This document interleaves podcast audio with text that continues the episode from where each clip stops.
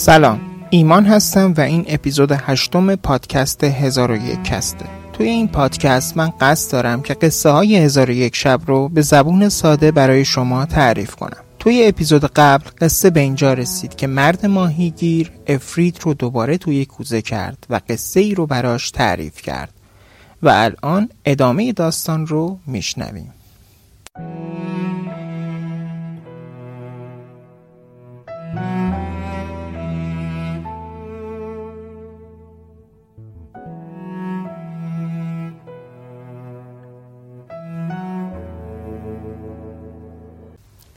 بعد از اینکه ماهیگیر داستانش رو برای افرید تعریف کرد و افرید هم با شور و شوق زیاد داستانش رو شنید مرد ماهیگیر به افرید گفت که ای ملعون بدون که اگه ملک یونان قصد جان حکیم فرزانه رو نمی کرد به آتش انتقام گرفتار نمی شد. کاری که تو می‌خواستی با من بکنی این چه رسم جوان مردی بود که منی که بعد از 1100 سال تو رو از توی خمره نجات دادم باید کشته می شدم. الان هم دوباره تو رو به قعر دریا میندازم خودم هم اینجا خونه می سازم تا هر کس که خواست بیاد اینجا ماهیگیری قصه تو رو براش تعریف کنم که تو رو از آب بیرون نیارن. و تا 9100 سال دیگه بلکه بیشتر توی قعر دریا بمونی. افرید از توی خمره شروع کرد به التماس و عجز و لابه. با گریه و زاری گفت بیا یک بار دیگه جوان مردی کن و منو از این زندون تنگ نجات بده. من به تو قول میدم و قسم می‌خورم که دیگه به تو بدی نکنم و کاری کنم که از مال دنیا بی نیاز بشی. مرد ماهگیر با خنده گفت به خدا قسم می‌خوری؟ بعد با قهقهه بیشتر گفت تو که خدا رو نمی‌شناسی. حرفات رو که به یاد میارم گفتی وقتی که با آصف ابن برخیا وزیر حضرت سلیمان به محضر آن بزرگوار رفتی با پیامبر خدا دشمنی کردی. دعوتش رو نپذیرفتی از دستوراتش تمرد کردی. افرید دوباره با گریه و زاری گفت ولی الان بعد از هزار سال عذاب و حبس توی قعر دریا در یک خمره تنگ به خدا ایمان آوردم و به همون خدا قسم می‌خورم که زیر قول خودم نزنم و به تو خیانت نکنم. سیاد که دید افرید داره قسم می‌خوره با خودش گفت بهتر یک بار دیگه بهش فرصت بدم. در خمره رو باز کرد و باز هم مثل دفعه پیش دود سیاهی به آسمون رفت و دود سیاه تبدیل به دیوی شد بزرگتر از دیو قبلی. بعد بلافاصله پاش رو به خمره زد و اونو به دریا انداخت. مرد ماهیگیر وقتی که دید به خمره دسترسی نداره خیلی ترسید که مبادا هیولا دوباره زیر قولش بزنه و قسمی که خورده رو فراموش کنه. اما هیولا گفت نترس من به خدای شما ایمان آوردم و قسم خوردم. پس مطمئن باش که با تو کاری ندارم. الان هم آماده باش که باید با هم پرواز کنیم که پاداش خوبی تو رو بدم. بعد ماهیگیر رو روی پشتش نشوند و پرواز کنان به آسمون رفت. رفت و رفت. انقدر رفت تا از فراز کوهی گذشت و رسید به یک بیابون بزرگی که وسط اون یک برکه بود. دیو کنار برکه اومد پایین و ماهیگیر رو زمین گذاشت و به اون گفت خوب به برکه نگاه کن. ماهیگیر وقتی نگاه کرد دید که توی برکه پر از ماهی های رنگارنگه. افرید به ماهیگیر گفت تا من اینجا هستم تورت رو بنداز توی آب و از این ماهی ها بگیر. وقتی ماهیگیر تورش رو انداخت و بعد از قدری بالا کشید در کمال تعجب دید که چهار ماهی سید کرده که یکی به سرخی شقایق دومی از زردی چون طلا و سومی به سفیدی برف. و چهارمی هم به رنگ نیلی آسمان بود. دیو گفت ای ماهیگیر این ماهی های چهار رنگ رو به قصر پادشاه این منطقه ببر. می‌تونی اینها رو به قیمت زیادی به اون بفروشی و از مال دنیا نیاز بشی. تو می‌تونی هر روز بیای اینجا و تورت رو بندازی و چهار تا ماهی سید کنی. الان هم تو رو به همون خدایی که به واسطه تو بهش ایمان آوردم قسمت میدم که منو ببخشی. من صد و ده هزار سال توی خمره ای تنگ زندونی بودم ولی تو منو نجات دادی. افرید اینو گفت و پر کشید به آسمون و رفت و توی یک چشم به هم زدن از جلوی چشم ماهیگیر دور شد.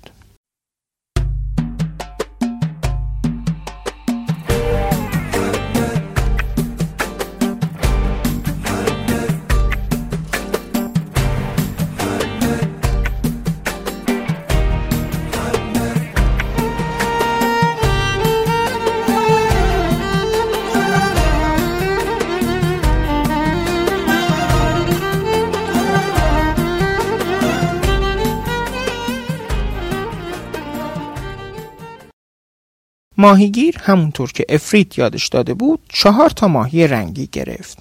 توی توبره گذاشت و راهی قصر پادشاه اون دیار شد. وقتی رسید به قصر به نگهبانها گفت که به سلطان خبر بدید که چهار تا ماهی قرمز و زرد و آبی و سفید برای ایشون هدیه آوردم. نگهبانها هم مرد سیاد رو بردن پیش پادشاه سلطان هم از دیدن ماهی های رنگی حسابی خوشحال شد و به وزیرش گفت به این مرد چهارصد سکه طلا به عنوان پاداش بده. نشانی خونش رو هم بپرس که هر وقت حوس ماهی کردم ازش بخوایم که برامون بیاره. بعد ماهی ها رو داد دست وزیر و بهش گفت که این ماهی ها رو ببرید به اون کنیزکی که قیصر روم به عنوان هدیه برای من فرستاده بدید. و ازش بخواید که ماهی ها رو برای من کباب کنه. سیاد هم که چهارصد سکه گرفته بود خوشحال و خندان رفت سمت خونش. کنیزک هم که برای اولین بار بود که می‌خواست آشپزی کنه ماهی تابه رو گذاشت روی آتش و توی اون روغن ریخت و منتظر مون تا روغن آب بشه. وقتی روغن داغ شد کنیزک ماهی ها رو انداخت توی ماهی تابه. هنوز چند ثانیه از این اتفاق نگذشته بود که ناگهان دیوار آشپزخونه ترک برداشت و دختری که صورتش مثل پری بود و مثل ماه می درخشید از شکاف دیوار ظاهر شد و توی دستش هم یک چوب خیزران داشت. چوب خیزرانش رو به ماهی تابه زد و با صدای لطیف که مثل نسیم سحری بود پرسید ای ماهیان ای ماهیان آیا عهد و پیمانی را که از گذشته بسته اید به خاطر دارید؟ ماهی ها هم که درون تابه بودند به حرف اومدن و گفتند بله به خاطر داریم. دخترک هم با چوب خیزرانی که داشت یک ضربه به ماهی تابه زد و واژگونش کرد. و در نهایت ماهی ها افتادن روی زمین و کنیزک بیهوش شد. وقتی که کنیزک به هوش اومد و ماهی تابه و ماهی ها رو دید که کف آشپزخونه ریخته شدن از اینکه اولین آزمون آشپزیش با شکست مواجه شده بود شروع کرد به گریه کردن. وزیر هم وقتی اومد پیش سلطان و دید که سرورش هنوز پای میز نشسته بود منتظر تا غذای مورد علاقش رو بیارن به آشپزخونه رفت تا سری به کنیزک بزنه. وقتی وارد آشپزخونه شد دید که کنیزک نشسته و داره با صدای بلند گریه می‌کنه. از کنیز پرسید چه اتفاقی افتاده؟ اون هم همه ماجرا رو براش تعریف کرد. وزیر خیلی تعجب کرد. اول ترتیب یک خوراک دیگه ای رو برای پادشاه داد و بعد یک نفر رو فرستاد دنبال سیاد که خودش رو به قصر برسونه. وقتی سیاد اومد وزیر از اون خواست که مثل روز قبل بره و چهار تا ماهی دیگه سید کنه. مرد سیاد رفت و چهار تا ماهی دیگه سید کرد و آورد تحویل وزیر داد. وزیر هم از پول خودش چهارصد سکه دیگه به سیاد داد. سیاد هم از خوشحالی توی پوستش نمی گنجید. چون که تونسته بود در عرض دو روز هشتصد سکه طلا کاسب بشه و با خوشحالی راهی خونه شد. وزیر چهار تا ماهی رو به کنیزک داد و به اون گفت هر کس غیر از من داستان تو رو میشنوید حکم کشتن تو رو می‌داد. یا اینکه تو رو با قیمت پایین به بازار برد فروش ها می برد و میفروخت. ولی من توی تصمیم گرفتن عجله نکردم و حرفت رو باور کردم. الان هم دوباره چهار تا ماهی برات آوردم که اونا رو کباب کنی. خودم هم یک گوشه از آشپزخونه قایم میشم تا ببینم حرفهای دیروز درست بود یا اینکه دیروز از سر بیلیاقتی ماهی ها و ماهی تابه رو انداخته بودی کف آشپزخونه. کنیزک هم مثل روز قبل تابه رو روی آتیش گذاشت و روغن رو داغ کرد و ماهی ها رو توی روغن گذاشت. ولی باز هم مثل روز قبل دیوار شکافته شد و همون دختر زیبا اومد بیرون و با چوب خیزران به ماهی تابه زد و گفت ای ماهی ها ای ماهی ها آیا هنوز عهد و پیمانی را که از قدیم بسته این به یاد دارید؟ ماهی ها هم در حالی که داشتن توی روغن سرخ می شدند گفتند آری ای پری ما به عهد و پیمان خودمون هستیم دخترک چوب خیزران رو به تابه زد و ماهی ها کف آشپزخونه پخش شدن.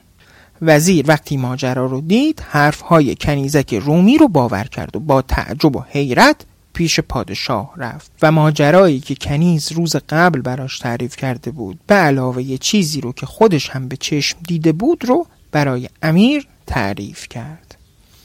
امیر به وزیر گفت که من حرفهای تو رو قبول دارم. اما میل دارم که خودم این ماجرا رو از نزدیک ببینم. چون قبولش برای من خیلی سخته. بنابراین برای بار سوم به دستور امیر دنبال ماهیگیر فرستادند و در همان بد ورودش امیر به اون 400 سکه طلا داد و گفت هرچه زودتر مثل دو روز قبل برو و چهار تا ماهی دیگه بیار. ماهیگیر هم خوشحال از اینکه طی سه روز تونسته بود 1200 سکه طلا به دست بیاره. به سمت برکه رفت و تورش رو انداخت توی آب و تونست چهار تا ماهی رنگی دیگه بگیره و به قصر امیر بیاره. امیر وقتی ماهی ها رو دید سیاد رو مرخص کرد و رو کرد به وزیرش و گفت نیازی نیست که من به آشپزخونه بیام. همینجا اجاقی برپا کنید و آتشی روشن کنید و به کنیزک بگید تا به بیاره و جلوی چشم من کارهایی رو که دو روز پیش انجام می‌داد رو تکرار کنه. همه کارهای دو روز قبل تکرار شد که این بار هم دیوار تالار قصر باز شد و به جای یک پری زیبا غلام سیاهی زشت و بد هیبت وارد شد که به جای شاخه خیزران چوب کلفتی توی دستش بود. و بدون اینکه به امیر و وزیر و کنیز اعتنا کنه گفت ای ماهی ها عهد و پیمانی رو که با هم بستین به خاطر دارید؟ ماهی های نیمه سوخته هم زبان باز کردن و گفتند بله به پای عهد و پیمان خودمون هستیم. بعد غلام سیاه هم مثل دختر زیباروی با چوبی که توی دستش بود زد به تابه و باز هم ماهی ها و روغن پخش شدن روی زمین و غلام سیاه هم از دیوار قصر خارج شد. سر تا پای وجود سلطان رو حیرت و تعجب گرفته بود. جوری که از ترس مدتی زبانش قفل شده بود. کنیزک هم مثل دفعات پیش بیهوش کف زمین افتاده بود. امیر رو کرد به وزیر و گفت هرچه هست زیر سر این مرد سیاده. هرچه زودتر چند نفر رو بفرستید دنبالش بیارنش اینجا. هنوز ساعتی از دستور امیر نگذشته بود که سیاد روبروی امیر با لبی خندان و دلی پر از امید ظاهر شده بود. ولی این بار برای مرد سیاد داستان فرق می کرد امیر فریاد زد جلاد زود بیا اینجا. و در یک چشم به هم زدن جلاد و تیغش ظاهر شدن. سیاد هم که همه آرزوهاش رو نقش براب دیده بود با خودش گفت هر کاری که کرد اون افریت سیاه کرد. اون افریت سیاه آخر کار خودش رو کرد و انتقامش رو از من گرفت. سیاد داشت به این فکر می‌کرد که امیر فریاد زد تو کی هستی؟ ماهیگیری؟ سیادی؟ یا اینکه جادوگری و منو فریب دادی؟ الان سه روزه که داری با این ماهی ها منو فریب میدی و پای هرچی دیو و پری توی این قصر باز کردی همین الان میگم که جلاد سرت رو از تنت جدا کنه مرد سیاد که ترسیده بود گفت ای سلطان ممکنه بفرمایید من چه گناهی کردم من تا به الان هزار و دیویست سکه از شما و وزیرتون گرفتم و حاضرم که همه رو برگردونم. باور کنید تا الان بیشتر از دو سکه هم خرج نکردم. وزیر باهوش به امیر نزدیک شد و توی گوش امیر گفت به نظر می‌رسه که مرد ماهیگیر از ماجرا بیخبره. فقط ازش بپرسید که این ماهی ها رو از کجا سید می‌کنه؟ وقتی سلطان این سوال رو پرسید مرد ماهیگیر همه اتفاقاتی رو که براش افتاده بود از سیر تا پیاز تعریف کرد. مرد ماهیگیر همه اتفاقاتی رو که براش افتاده بود از سیر تا پیاز تعریف کرد. امیر و وزیر هم داستانش رو باور کردند امیر پرسید از قصر من تا برکه تقریبا چقدر راهه؟ ماهیگیر گفت برکه دقیقا پشت اون کوه مقابل شماست. من با نیم روز راه رفتن به اونجا می‌رسم. امیر هم بلافاصله دستور داد سپاه مختصری آماده کنن و به سمت برکه حرکت کنن. زمانی که ماهیگیر گفت که برکه دقیقا پشت کوه مقابل شماست سلطان شک کرد چون اون همه جای مملکت خودش رو میشناخت. به وزیر گفت امیر به وزیر گفت من بعید می‌دونم که برکه‌ای که این مرد میگه اونجا باشه. من به گمانم بیشتر از نصف روز توی راه باشیم. وزیر با تدبیر گفت سرورم به گمانم این مرد ماهیگیر در مورد فاصله یا از ترسش داره دروغ میگه یا اینکه به وسیله افرید جادویی به کار بسته شده تا ماهیگیر فاصله رو اشتباه تخمین بزنه. خلاصه سه شبانه روز طول کشید تا تونستن به کنار برکه برسن و در تمام طول مسیر ترس سر تا پای سیاد رو گرفته بود. چون میترسید افرید برکه رو از بین برده باشه. وقتی امیر و همراهانش بعد از سه شبانه روز پیاده روی و گذشتن از بین چهار کوه به برکه رسیدند امیر ماهی های رنگارنگ رو داخل برکه دید. به وزیر گفت می‌خوام تنهایی کنار برکه بشینم تا بلکه سر از کار این ماهی ها و این برکه در بیارم. شما هم کمی دورتر چادر بزنید اما تو فاصلت رو با من حفظ کن. به اندازه ای که در مواقع ضروری بتونی علامت ها و اشاره های منو ببینی. در ضمن این رو هم بدون که افراد سپاه نباید از این قضیه بویی ببرن. امیر تا غروب کنار برکه نشست که هوا داشت تاریک می‌شد. بعد تصمیم گرفت بره اطراف برکه رو چرخی بزنه. از سمت شرق برکه حرکت کرد و خودش رو به شمال برکه رسوند. کمی که راه رفت توی تاریکی سایه ای دید. آهسته آهسته به سمت سایه حرکت کرد. وقتی نزدیک شد قصر بزرگی رو روبروی خودش دید. تعجب کرد که چرا این قصر توی روز روشن معلوم نبود. نزدیکتر رفت. رسید به دیواره های قصر و در کمال تعجب دید دیواره ها از یک خشت طلا و یک خشت مرمر ساخته شدند. مدتی دور قصر چرخید و مرتب افرادی رو که ساکن قصر بودن رو صدا می کرد اما هیچ جوابی نشنید. دوباره قصر رو دور زد و این بار از سمت شمال برکه دربی دید. درب رو باز کرد و وارد قصر شد. باز هم ساکنین رو صدا زد. اما باز هم صدایی نشنید. امیر خودش رو توی قصری دید بسیار باشکوه که در تمام طول حکومتش نظیرش رو ندیده بود. مدتی گشت تا اینکه امارت زیبایی رو پیدا کرد. وارد شد و دید تمام کف امارت مفروش به فرش های زرباف بود و وسط امارت هم حوزی بود و در چهار طرف حوز هم چهار شیر دیده می‌شد که از طلای سرخ ساخته شده بودند و از دهانشون به جای آب در و گوهر بیرون میریخت. ناگهان صدایی به گوشش رسید. قدری تحمل کرد و با دقت بیشتری گوش داد که شنید مردی با صدای محزون داشت ابیات زیر رو زمزمه می کرد نه بر خلاص حبس بختم عنایت است نه در صلاح کار ز چرخم هدایت است. از حبس من اکنون به هر شهر مصیبت است و از حال من کنون به هر جا روایت است.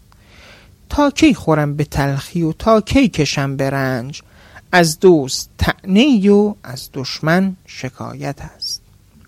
همزمان که امیر این ابیات اندوهگین رو توی اون سرسرای مجلل قصر افسانه ای میشنید شهر باز هم چشمهاش رو بست و به خواب رفت.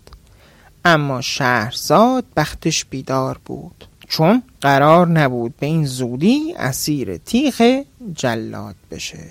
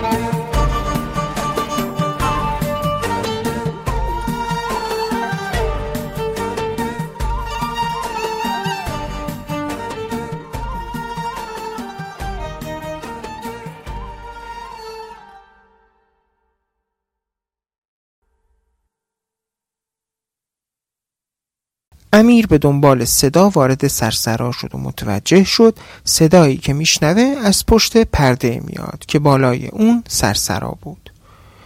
پرده رو کنار زد و روبروی خودش پله هایی از جنس مرمر دید. از پله ها بالا رفت و در برابر خودش تالاری دید که تمام دیواره های تالار از طلا بود و وسط اون از سقف تختی آویزون بود. این تخت حدود یک متر از سطح زمین فاصله داشت و روی اون مرد جوانی نشسته بود که بسیار زیبا، متین و دوست داشتنی بود. امیر اولش فکر کرد که با یک پریزاده روبرو شده و زود اسم خدا رو آورد. ولی وقتی دید مرد سر جای خودش موند جلو رفت و سلام کرد. مرد جوان هم با خوشرویی و ادب جواب سلامش رو داد و از اینکه نمی‌تونست از جای خودش بلند بشه عذرخواهی کرد. و پارچه ای رو که روی پاش بود کنار زد. امیر در کمال تعجب دید که پای اون مرد از سنگ ساخته شده. مرد جوان پرسید ممکنه به من بگید چطور شد که شما به اینجا اومدید؟ امیر هم قصه ماهی های رنگارنگ و ماجرای مرد ماهیگیر رو تعریف کرد. مرد جوان هم گفت این برکه و ماهی هایی که درش می‌بینی داستان بسیار عجیبی دارن. امیر لبخندی زد و گفت من اصلا برای همین کار اومدم اینجا که از داستان این برکه و ماهی های اون سر در بیارم. مرد جوان گفت این دشتی که الان می‌بینی و اون برکه آبی که دیدی تا کیلومترها که به سمت مشرق بری سالهای قبل سرزمین بسیار آبادی بود که تحت حکمرانی پدرم بود. پدر من بعد از هفتاد سال سلطنت با عدل و داد از دنیا رفت و تاج و تختش رو به من سپرد. در قسمت شمال شرقی این سرزمین که در منتها علیه تخارستانه سرزمین دیوان بود که پدرم با درایتی که داشت ترفندی نامعلوم به کار برد که دستشون از این مملکت کوتاه شده بود. پدرم همیشه می گفت تا زمانی که من زندم این ابلیسان جرأت اومدن به سرزمین منو ندارن. من هم بعد از اینکه به تخت نشستم راه پدرم رو ادامه دادم و همیشه مراقب مرزها بودم. من دختر عمویی داشتم که هرگز پدرش که عموی من باشه رو ندیده بودم. و وقتی هم از پدرم در مورد عموی خودم میپرسیدم یک بار می‌گفت که اون رفت و با دیوها هم پیمان شد و کشته شد. یک بار دیگه می‌گفت در جنگ با دیوان کشته شد. به هر شکل من هیچ وقت از سرنوشتش اطلاعی به دست نیاوردم. ولی من به خاطر علاقه شدیدی که به دختر عموم داشتم چهل روز بعد از مرگ پدرم اونو به عقد خودم درآوردم و باش ازدواج کردم. اون اونقدر در ماههای اول ازدواجمون به من اظهار علاقه می کرد که من همیشه در حیرت بودم. از اینکه چرا انقدر منو دوست داره؟ شدت علاقه اون به من انقدر زیاد بود که محال بود بدون من لقمه خوراک بخوره یا اینکه جرعه سر سفره آب بخوره. پنج سال به همین شکل گذشت و من تونستم پایه های حکومت پدرم رو محکم کنم. تمامی وزیران و امیران اون هم در خدمت من بودن به شکلی که من هیچ وقت در اداره مملکت با مشکلی روبرو نمی شدم و هیچ گونه دغدغه‌ای نداشتم. عصر یک روز گرم تابستونی همسرم تصمیم گرفت که به حمام بره. به مسئول آشپزخانه گفت که مقدمات شام رو آماده کنه تا زمانی که برگشت شام آماده باشه. اتفاقا اون روز کار من زودتر تموم شد و دو سه ساعتی زودتر برگشتم و وارد اتاقم شدم. چون خیلی خسته بودم و هوا هم گرم بود دوتا کنیز رو صدا کردم. که تا وقتی که من خوابم یکی بالای سرم بشینه یکی هم پایین پاهم وایسه و منو باد بزنه تا من راحت بخوابم. اما با تمام خستگی که توی وجودم بود نتونستم بخوابم و فقط چشم هام رو بسته بودم که دیدم کنیزان به خیال اینکه من خوابیدم خیلی آهسته و نجوا کنان شروع کردن به حرف زدن. یکی از کنیزان گفت برای این امیر جوان و زیبا خیلی افسوس می‌خورم که اسیر همچین زن بدکار و دیو سیرتی شده. اون یکی گفت الحق همچین زن بدذاتی لیاقت امیر ما رو نداره. زنی که هر شب با مردهای غریبه قرار ملاقات می‌ذاره و شبش رو با اونا صبح می‌کنه باید به دست جلاد سپرده بشه. اولی پرسید من از امیر تعجب می‌کنم که چرا مانع کارهای زشت این زن نمیشه؟ که کنیز دومی جواب داد امیر بیچاره از این ماجرا خبر نداره. مگر خبر نداری که این زن شیطان صفت هر شب مقداری تریاک توی شراب امیر حل می‌کنه تا امیر شب راحت به خواب سنگینی فرو بره و این زن توی همون چند ساعتی که این خوابیده دست به کارهای زشتش بزنه؟ بعد امیر جوان گفت وقتی که به ظاهر از خواب بیدار شدم کنیزها رو مرخص کردم و منتظر موندم تا همسرم از حمام برگرده. وقتی سفره شام رو آماده کردن و من و همسرم رو برای صرف شام تنها گذاشتن همسرم جام شراب آورد و یکی رو به من داد و یکی رو پیش خودش گذاشت. من هم در یک لحظه از غفلتش استفاده کردم و جامم رو توی گلدان خالی کردم. و وانمود کردم که شراب رو نوشیدم. بعد روی تخت دراز کشیدم و خودم رو به خواب زدم. زن پلید من فکر کرد که تریاک آغشته شده با شراب روی من اثر کرده. من هم مثل شبهای قبل به خواب رفتم که دیدم زیر لب گفت بخواب بخواب که امیدوارم هیچ وقت بیدار نشی. بعد رفت لباسش رو عوض کرد و آرایش کرد و از قصر رفت بیرون. من هم به محض اینکه از اتاق خارج شد از جای خودم بلند شدم و رفتم دنبالش تا ببینم که به کجا میره. سایه به سایه دنبالش رفتم تا اینکه بعد از طی مسافتی وارد کلبه حقیری شد. داخل کلبه رفت و من هم رفتم بالای پشت بام تا از روزنه دودکش ببینم که چه اتفاقی داره میفته. که ای کاش تماشا نمی کردم.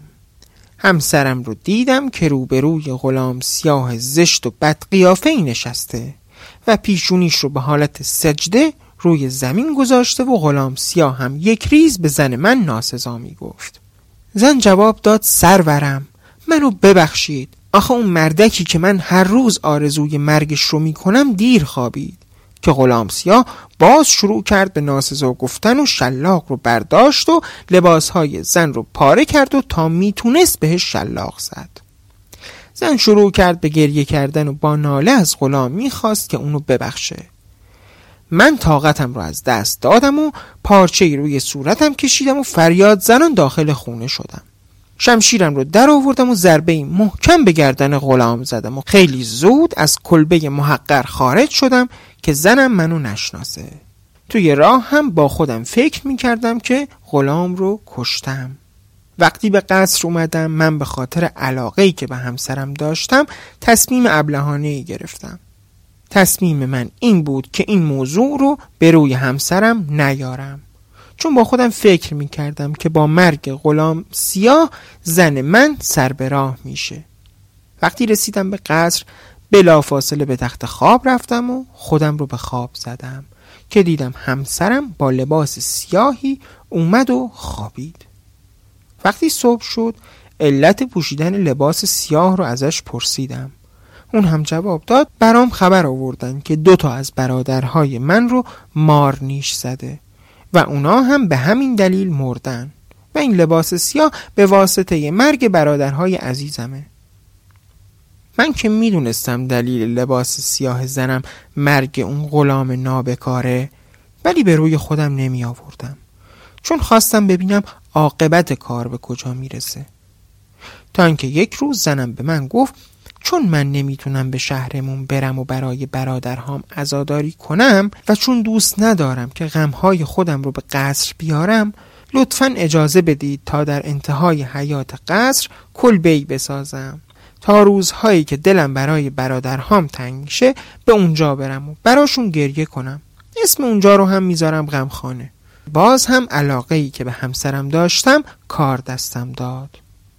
اجازه دادم که در انتهای باغ کلبه ای بسازه. زن بدزاد هم اون کلبه رو ساخت و دو تا تابوت نمادین از برادرهاش رو اونجا قرار داد. من به این موضوع شک کردم. به قاصد هم گفتم تا به شهر و دیار زن من برن و از حال برادرهاش برام خبر بیارن که متوجه شدم هیچ کدوم از اونها رو مار نزده و هر دوتاشون زنده هستن. بنابراین یک روز بدون اینکه کسی منو ببینه به غمخانه رفتم و دیدم غلام سیاه که به تصور من مرده بود به وسیله یکی از تابودها وارد قصر شده و زنم هر روز به بهانه عزاداری به اونجا میره و از این غلام پرستاری می‌کنه و روی زخمش مرهم می‌ذاره. من وقتی متوجه شدم که همسرم دست از اعمال زشت و وقیهانه خودش بر نداشته یک روز که توی کلبه داشت از غلام پذیرایی می‌کرد خشمگین و عصبانی وارد کلبه شدم که هر دوتاشونو به درک واصل کنم وقتی وارد شدم همسرم منو دید و فریاد زد پس این تو بودی که با شمشیرت به گردن ولی نعمت من زدی؟ ناگهان وردی خوند و شمشیر از دستم افتاد و مثل یک بچه بی اراده رو به روش ایستادم. اونم دست من رو گرفت و به این تالار رو برد. یک ورد دیگه خوند و کاسه آب روی سرم ریخت و اینی شدم که الان می‌بینی. بعد زن من سرم داد زد که درسته که من دختر عموی تو هم ولی از طایفه دیوان و افریتانم. پدر من هم قبل از اینکه من متولد بشم با دیوان و افریتان پیمان برادری بسته بود که وقتی این داستان به گوش پدر تو رسید اونو کشت و من هم برای گرفتن انتقام پدرم با تو به این شکل رفتار کردم. الان هم تو رو نمی کشم. زنده نگهت میدارم و سالها روی این تخت معلق سنگی میمونی و هر روز چندین بار شلاق به تو می‌زنم تا هم انتقام خون پدرم رو بگیرم هم انتقام ضربه ای که به گردن ولی نعمت من وارد کردی. ولی داستان این زن به اینجا ختم نشد. از اونجایی که دختر امون جادوگری ماهر بود تمام شهر بزرگ و آبادی رو که تحت نظر من بود رو تبدیل به برکه آبی کرد و مردمی رو که از چهار قوم هندو بودایی، زرتشتی و یهودی بودن رو تبدیل به ماهی های چهار رنگ کرد. و از اون موقع تا الان هر روز عصر میاد منو تا سر حد مرگ شلاق می‌زنه بعدش هم مرهم به زهب اون غلام سیاه می‌ذاره. وقتی صحبتش تموم شد سلطان گفت نگران نباش من جادوی تو و مردمان سرزمینت رو میشکنم. بعد رفت توی کلبه که غلام سیاه خوابیده بود با شمشیر اونو به چهار قسمت تقسیم کرد و هر قسمت از بدنش رو توی یک چاه در چهار طرف قصر انداخت. بعد لباس غلام رو پوشید و اونجا خوابید در حالی که پشتش رو به درب ورودی بود. نزدیک غروب بود که زن نابکار وارد قصر شد. و بعد از اینکه شوهرش رو شلاق زد با ظرفی پر از خوراکی های رنگارنگ و وسایل زخم بندی سراغ غلام سیاه رفت. وقتی دید غلام پشت به در خوابیده پرسید چرا ولی نعمت من امروز پشتش رو به سمت کنیزش کرده؟ پادشاه هم با همون لحجه مخصوص غلام که از بچگی یاد گرفته بود گفت دیگه از دست تو خسته شدم. به این خاطر که تو وقتی شوهرت رو تازیانه می‌زنی ناله ها و نفرین هاش منو بیشتر آزار میده. فکر کنم دلیل اینکه من دیر خوب میشم هم به خاطر همین نفرین هاست زن گفت شما میفرمایید چه کار کنم؟ سلطان هم با همون لحجه مخصوص گفت هرچه زودتر برو سحر و جادوی اونو باطل کن و از قصر اخراجش کن. و از اونجایی که جادوگرها کارشون فریب دادن مردمه خودشون زودتر گول می‌خورن. بیدرنگ از اتاق خارج شد و سحر و جادوی شوهرش رو باطل کرد. دوباره به کلبه برگشت. سلطان باز با زبون و لحجه غلام گفت مردم این شهر که تو به صورت ماهی ها درشون آوردی هر شب سر از برکه میارن بیرون و منو نفرین می‌کنن. از تو می‌خوام که این برکه رو خوش کنی و مردمی رو که به صورت ماهی در آوردی دوباره انسان کنی. زن رفت و بعد از قدری برگشت و گفت سرورم هرچه امر کردید انجام شد. الان دیگه چه دستوری دارید؟ سلطان هم چرخی زد و با شمشیرش چنان با سرعتی بر فرق زن کوبید که سرش از وسط به دونیم شد. در نهایت جنازه اونو به چهار قسمت تقسیم کرد و هر تکه رو در گوشه ای از باغ چال کرد. بلافاصله هم رفت پیش پادشاه زیباروی اونو در آغوش گرفت و غرق در بوسه کرد. وقتی امیر می‌خواست خدافزی کنه و به قصرش برگرده پادشاه زیباروی گفت من هم همراه تو به قصرت میام. این کشور و حکومتش رو هم به پاس لطفی که به من و مردمم کردی به تو میبخشم. بنابراین از امروز تو امیر هر دو سرزمینی. امیر قبول کرد مرزهای بین دو کشور رو برداشت. مردم دو شهر هم با هم پیمان برادری بستند. بعد از چند روز هم به دنبال مرد ماهیگیر فرستاد. به اون گفت هر اتفاقی که افتاد به خاطر صداقت تو بود. من هم به پاس همین لطف تو ازت می‌خوام که با خانوادت بیای و توی این قصر با ما زندگی کنی. مرد ماهیگیر هم به اتفاق همسرش پسرش و دوتا دخترش و قصر پادشاه اومدن و امیر و جوان زیباروی هر کدوم یکی از دخترهای ماهیگیر رو به عقد خودشون در آوردن و هفت شبانه روز جشن و پایکوبی به راه انداختن پسر ماهیگیر هم به امیرالعمرایی ارتش منصوب شد و دو امیر سالها در کنار همسرانشون به شادی زندگی کردند. مرد ماهیگیر هر وقت به یاد افرید میافتاد زیر لب می‌گفت فقط یک افرید دیدم که به عهد خودش وفا کرد و شاید من تنها کسی باشم که دو پادشاه رو در یک اقلیم ببینم و تنها در این زمانه که ضرب المثل معروف دو درویش در گلیمی خسبند و دو پادشاه در اقلیمی نگنجند مستاق پیدا نمی‌کنه. به این ترتیب قصه ماهیگیر و افرید به پایان رسید و شهر باز انتقام جو به خواب سنگینی فرو رفت. ولی شهرزاد به این فکر می کرد که چه قصه دیگه ای رو برای پادشاه بگه که ناگهان یاد قصه شیرین سخاتون بغداد افتاد.